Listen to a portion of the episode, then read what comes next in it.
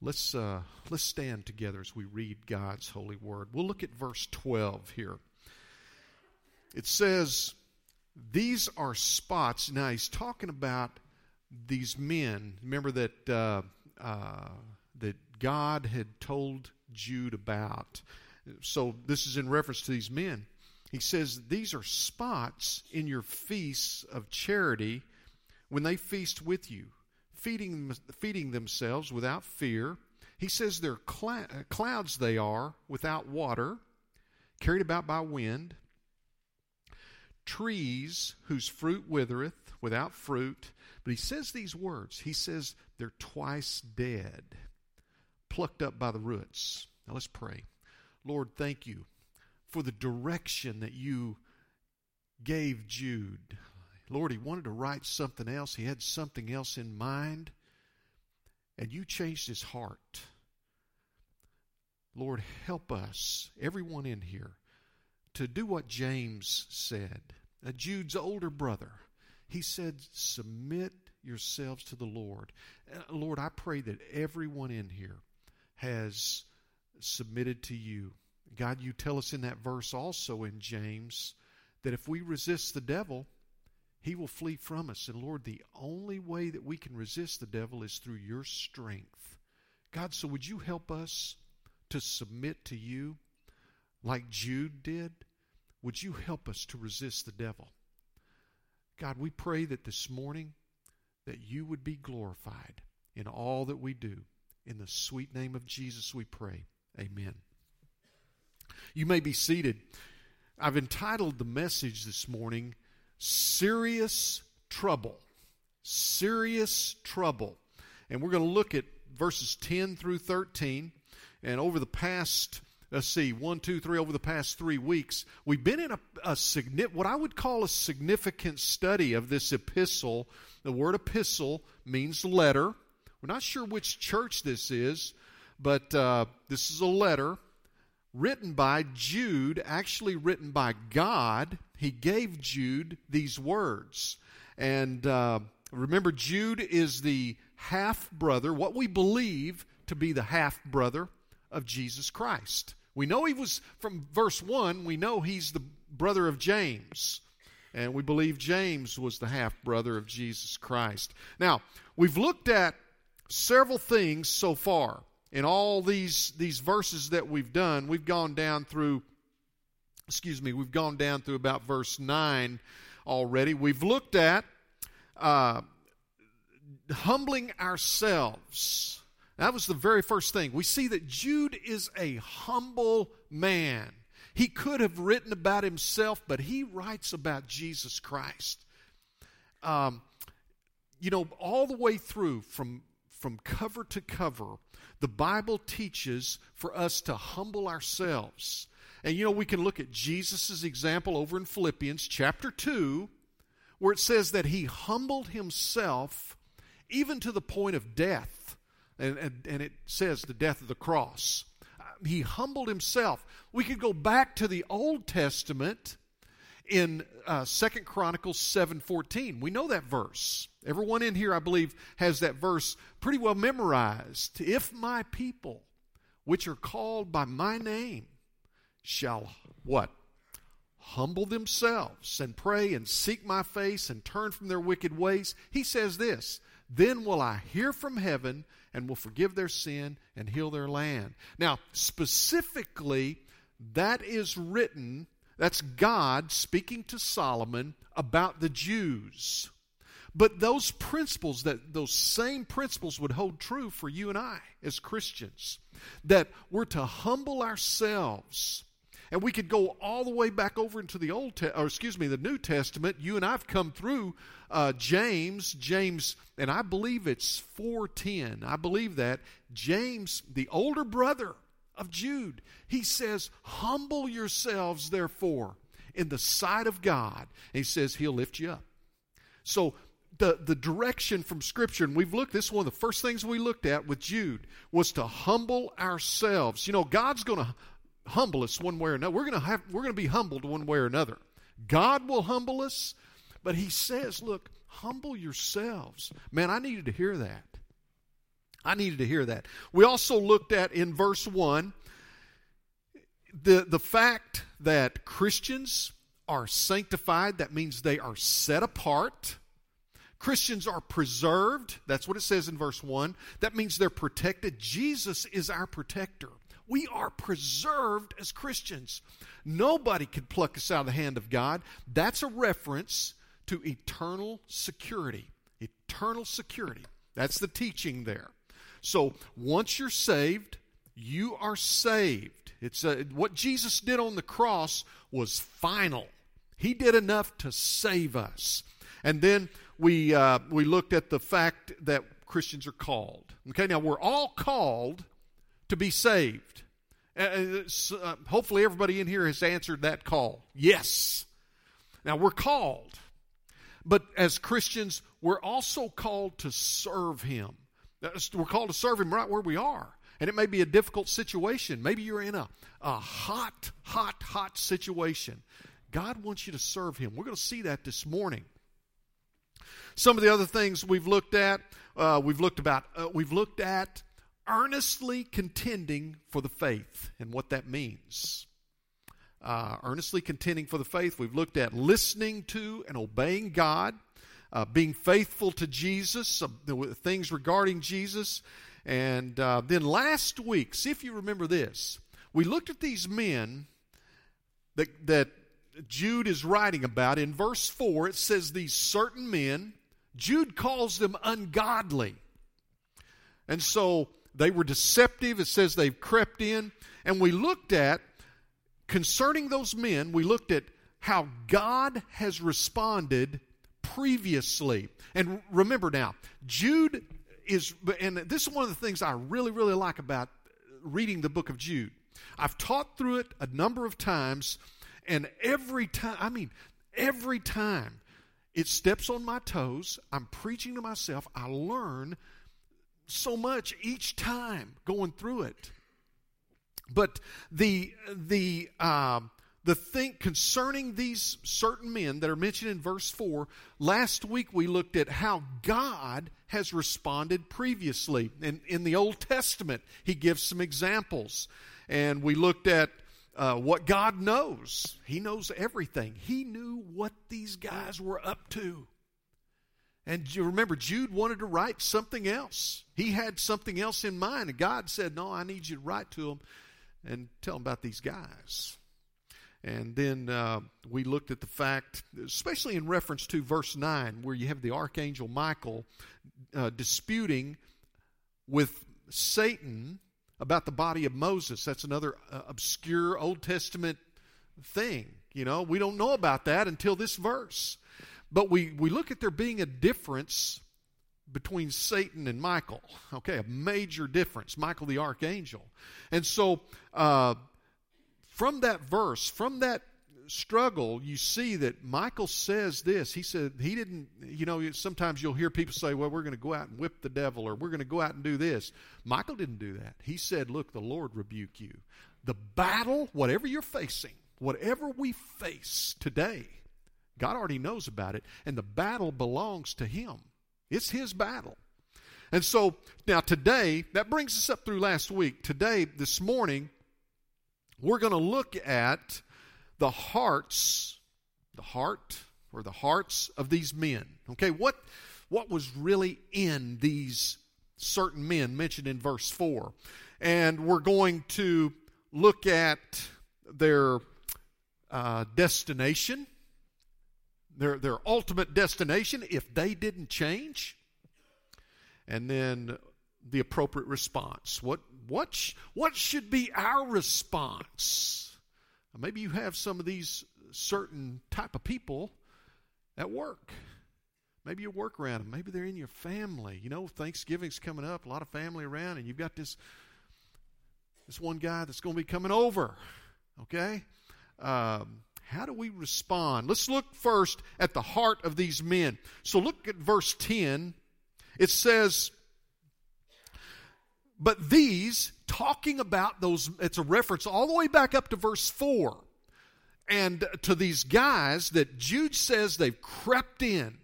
They looked all spiritual. They had the look. But he says in verse 4, he said, they're ungodly. God revealed that to him. And so he says down here in verse 10, he says, but these certain guys, they speak evil. They speak evil of those things. Now that word evil, I looked it up. It means to rail at. It means to revile. It means to blaspheme. Now look what it says.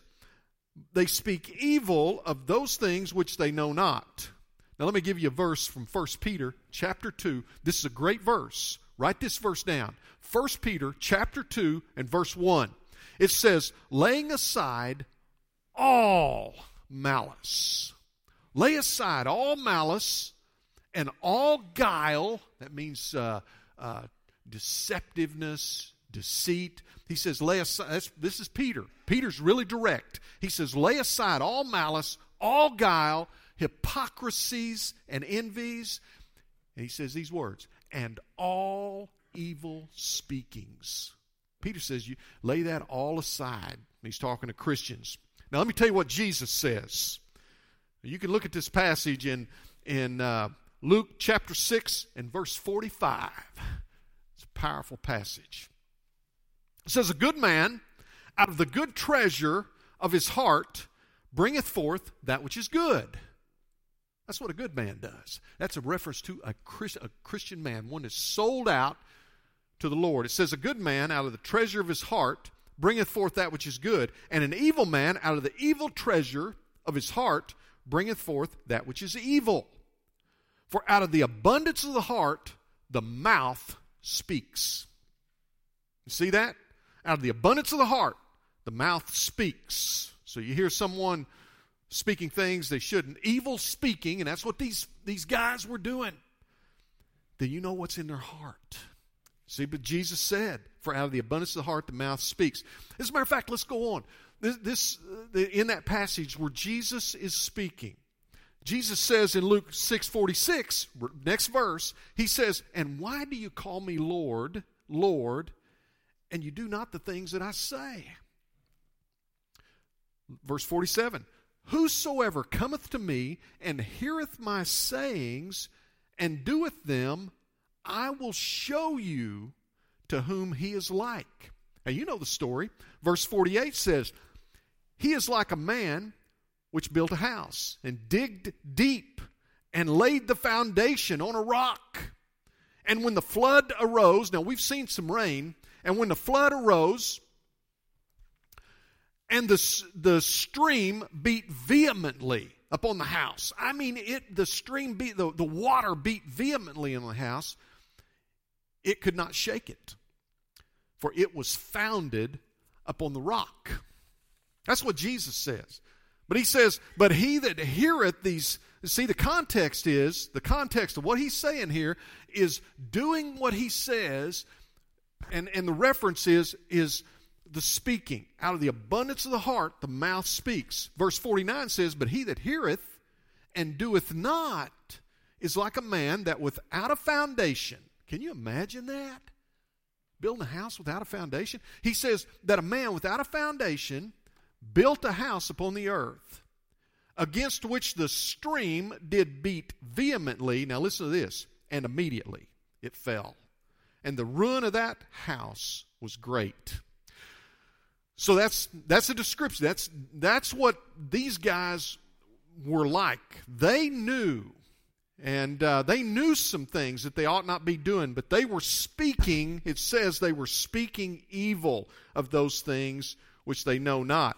Now, if you remember back up in verse 8, this is just important to remember. Look back at verse 8. He says they're filthy dreamers, they defile the flesh, they despise dominion, and they speak evil of dignities. Now, it's important to remember that they rejected authority. I think that there's a good chance that they might have been in authority. I think there's a good chance, just by some of the things we're going to look at here in a moment, especially when it talks about Korah. They reject authority.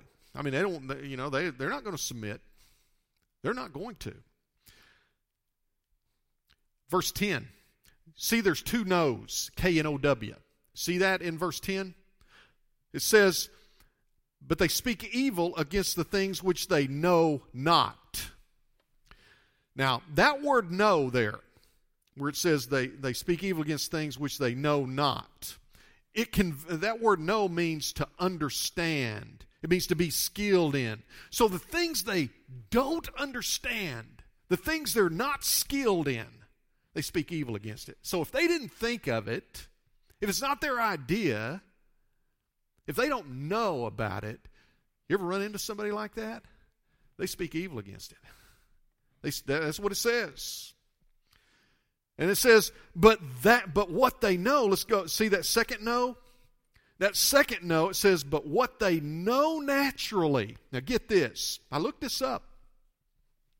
That means, that no right there, it's a different no. It means to put one's attention to fix your thoughts on, to understand it. It conveys that they're skilled in this. But look what it says, what they know naturally. I thought that was interesting. I'm reading out of King James here. And so it says naturally. And that word naturally in the Greek is in a natural manner, by bodily senses. So the things they know through their senses, what they can see, what they can hear, what they can feel, what they can touch. You just let your mind wander. See, it says, but those things which they know naturally with their senses, as brute beasts, in those things they corrupt themselves. I mean, that's what these guys, but if they don't know about it, then they speak evil about it. But those things that they know through feel, touch, smell, taste, see, whatever, those things, it says they corrupt themselves. These guys would rather be involved in uncleanness. They would rather be involved in corruptness than to be at the feet of Jesus. That desire to be involved in uncleanness instead of at the feet of Jesus, listening to Jesus, that is a major issue. That's a major problem. Remember verse 4? Let's scan back up there and look at verse 4. It says they turned the grace of God into lasciviousness. And that word, that's what these guys were about. That word lasciviousness means it's an unbridled lust, shamefulness. I mean, these guys, they're chasing the wrong thing. And it says another thing they did. It says they turned the grace of God into lasciviousness. In other words, it was like this. You know, we're under grace, so it really doesn't matter what we do. God forbid. It does matter. It does. And the other thing they did was, says they denied the only Lord God and our Lord Jesus Christ. That's a major issue. They denied the only Lord God. See, these guys, he calls them in verse 4, he says they're certain men. These guys pretended to be spiritual, but their only knowledge was really natural. What they could see, smell, feel, that was their only knowledge. That's what they wanted to know, what made them feel good. That's what they wanted to know. But they looked spiritual. They were imposters. But it's interesting, as I was studying this, it jumped out at me. It just hit me. They were imposters, but God knew it. And remember, in verse 3, Jude tells us, he says, I gave all diligence. He said, I get to write to these people about salvation. That's what he was going to write about the common salvation, about we're all saved through Jesus Christ. That's a good thing. He says, I was going to write to you about that and talk to you more about that. But there was something else that God wanted him to tell these people. See, God already knew. These men were imposters. They looked good, but they were ungodly, and God knew it. That's important to remember. Now look at verse 11. He says, woe unto them. Now that word woe means it is an exclamation of grief. He says, woe to them. Woe unto them. Talking about those guys up there in verse 4. For they, look, he mentions 3. Now once again, these are Old Testament references. Jude is known for that.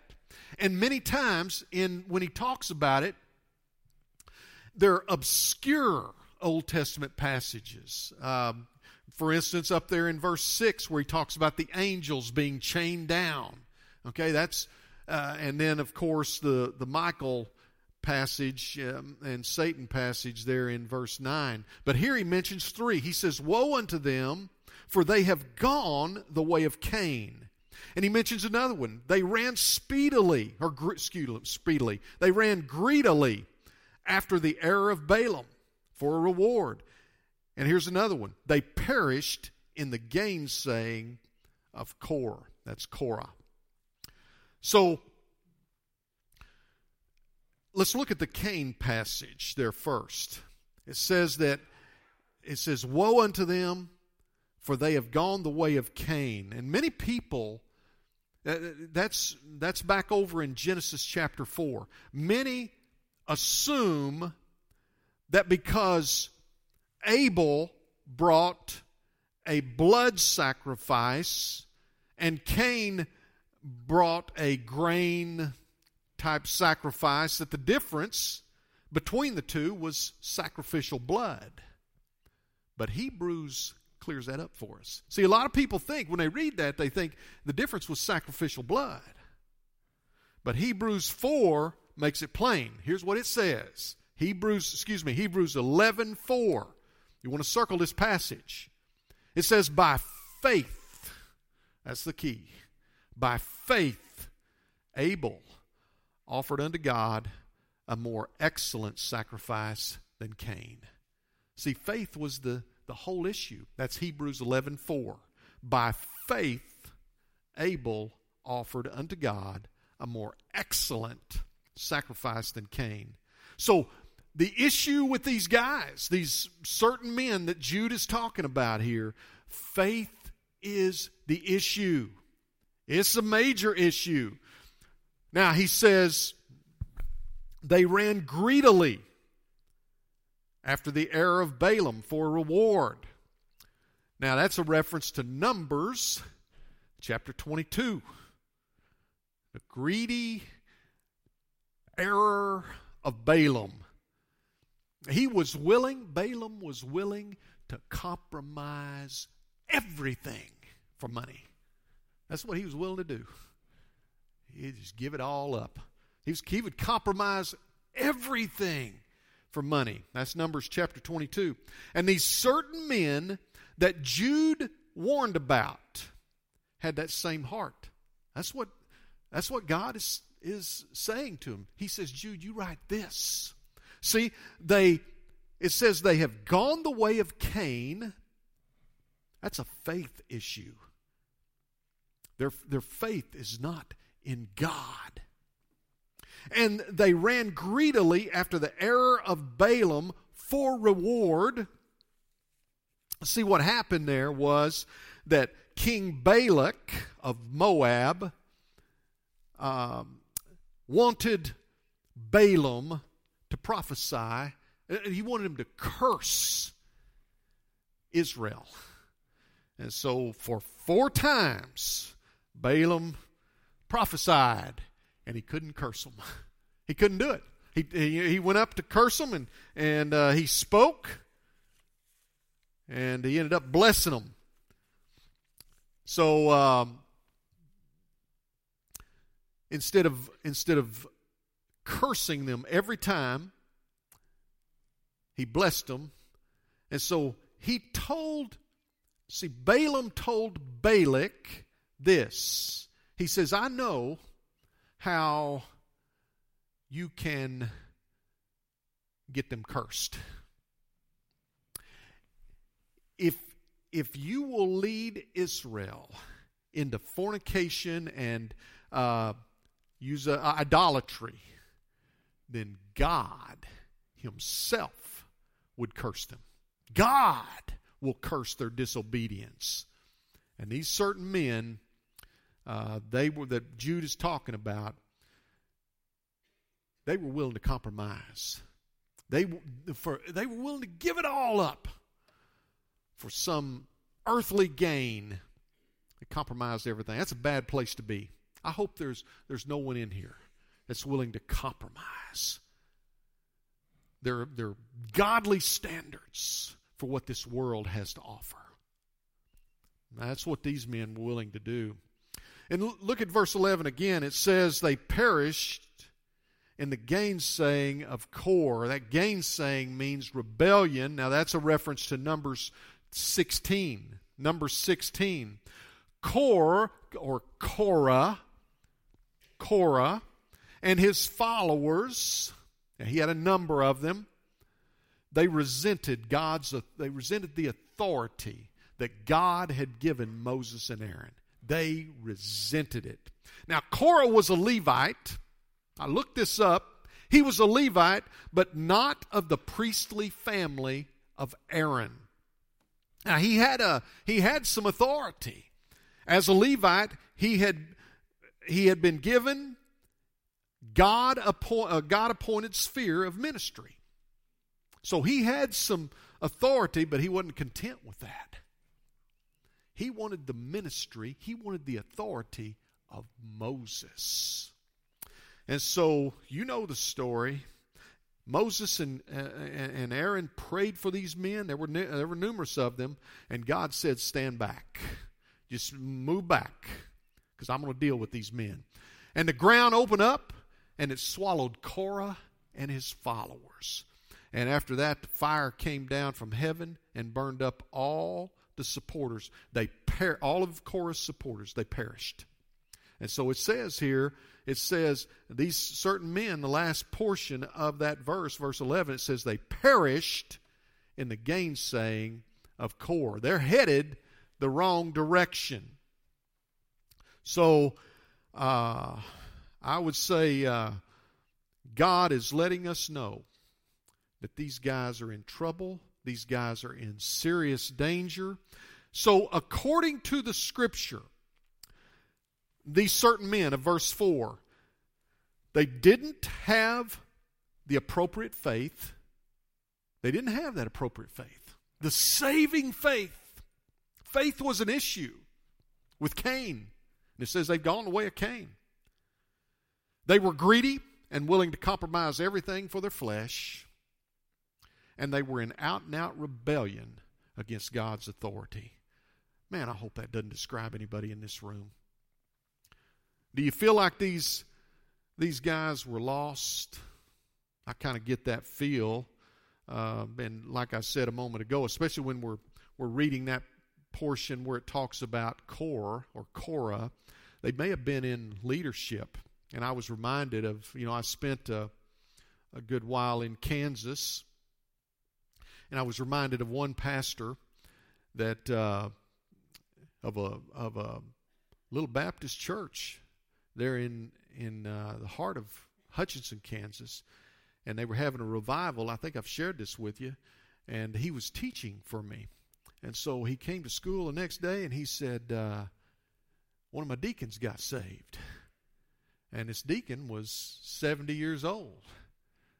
He looked saved, but he was lost as a goose. And he said, one of my deacons, we had a revival, and during the revival, the deacon got saved. Praise the Lord for that. So that's the heart of these men, of these certain men, that are mentioned in verse 4. They didn't have the appropriate faith, the saving faith from all indication.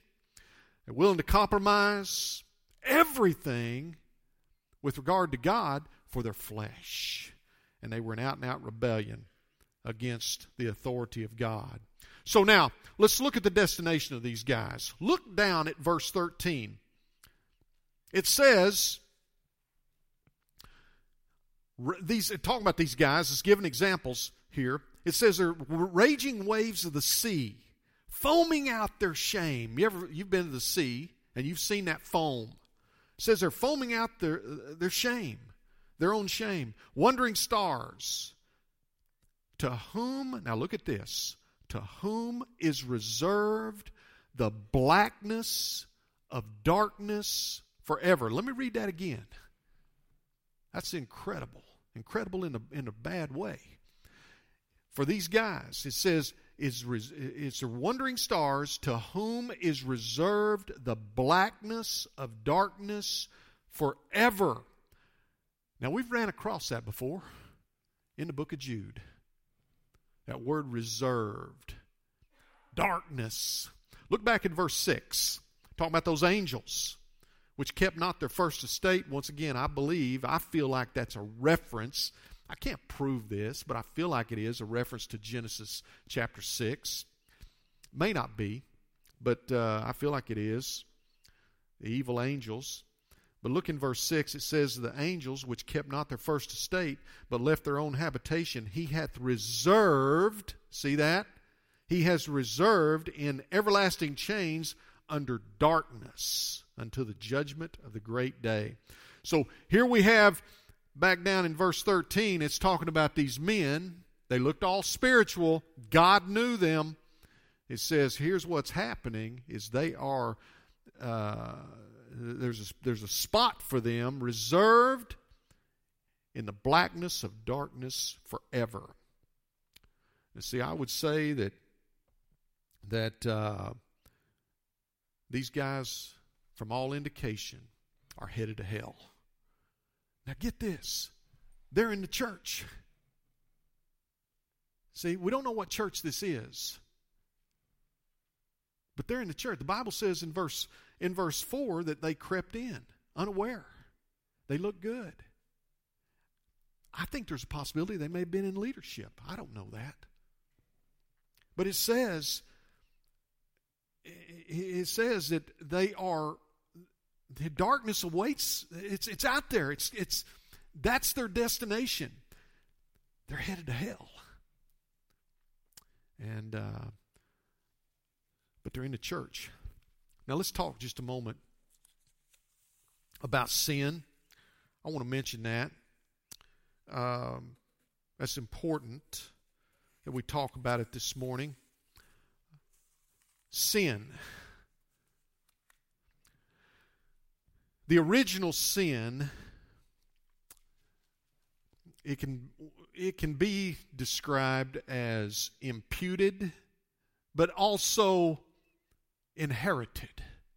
The Bible says that it was the original sin. When Adam sinned, it's imputed to all of us. That's Romans. Write this down now. This is key. Romans 5:12.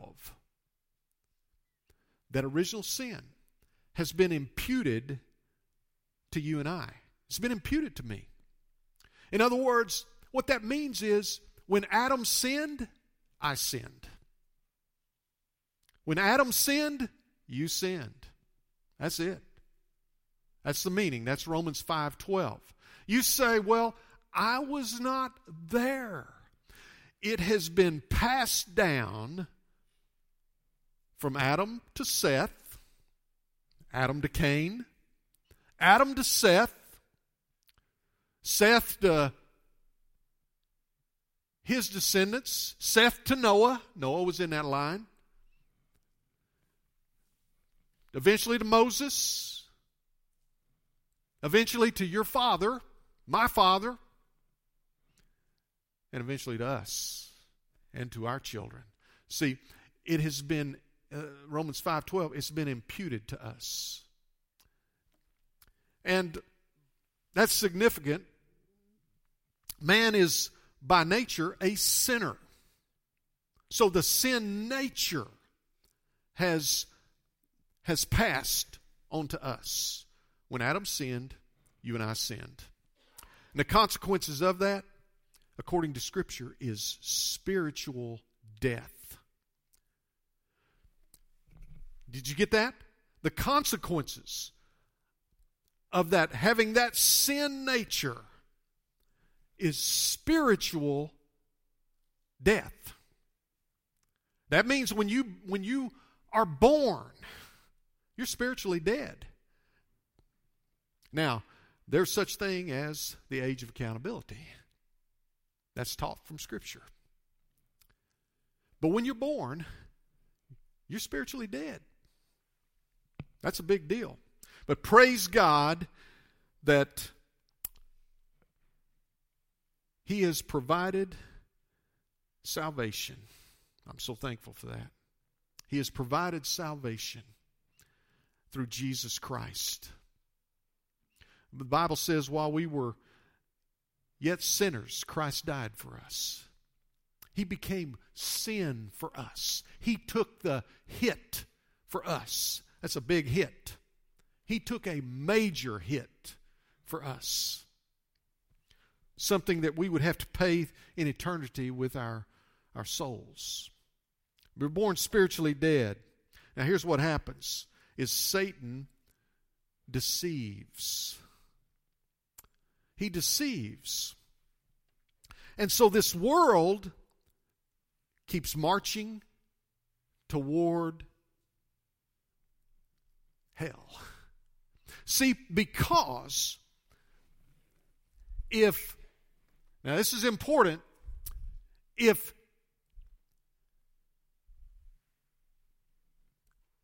spiritual death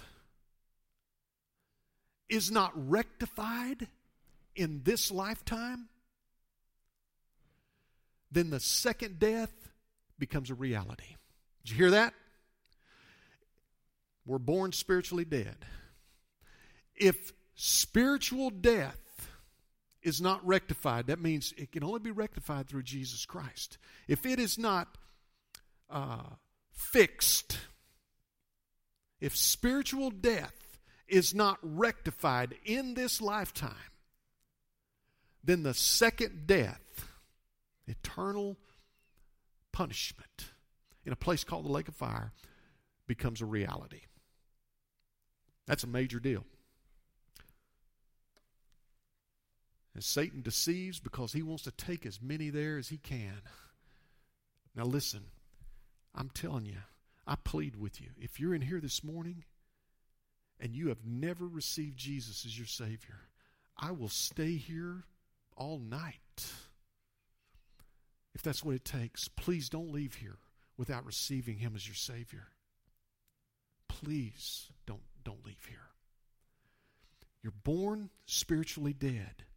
That has to be fixed in this lifetime. Now, we don't know how long that is. If it's not fixed in this lifetime, the second death becomes reality. The Bible says in verse 13, in verse 12, they're twice dead. You see that? They're twice dead. Look, we must not be flippant with sin. As Christians, are we going to sin? Yes, that is called practical sinning.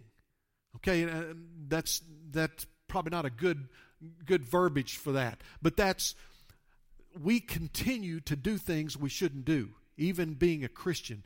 And what that does is that puts a strain on the relationship we have with God. But 1 John chapter 1, verse 9 says, if we confess our sins, okay? It's not talking about our sin nature. We've got that sin nature. He says, if we confess our sins, He is faithful and just to forgive us our sins and cleanse us from all unrighteousness. That's if we're a Christian. Look, if you're not a Christian, you're in here this morning and you're spiritually dead. You're headed to the same place these guys were headed. Please get that rectified today. Today. Twice dead.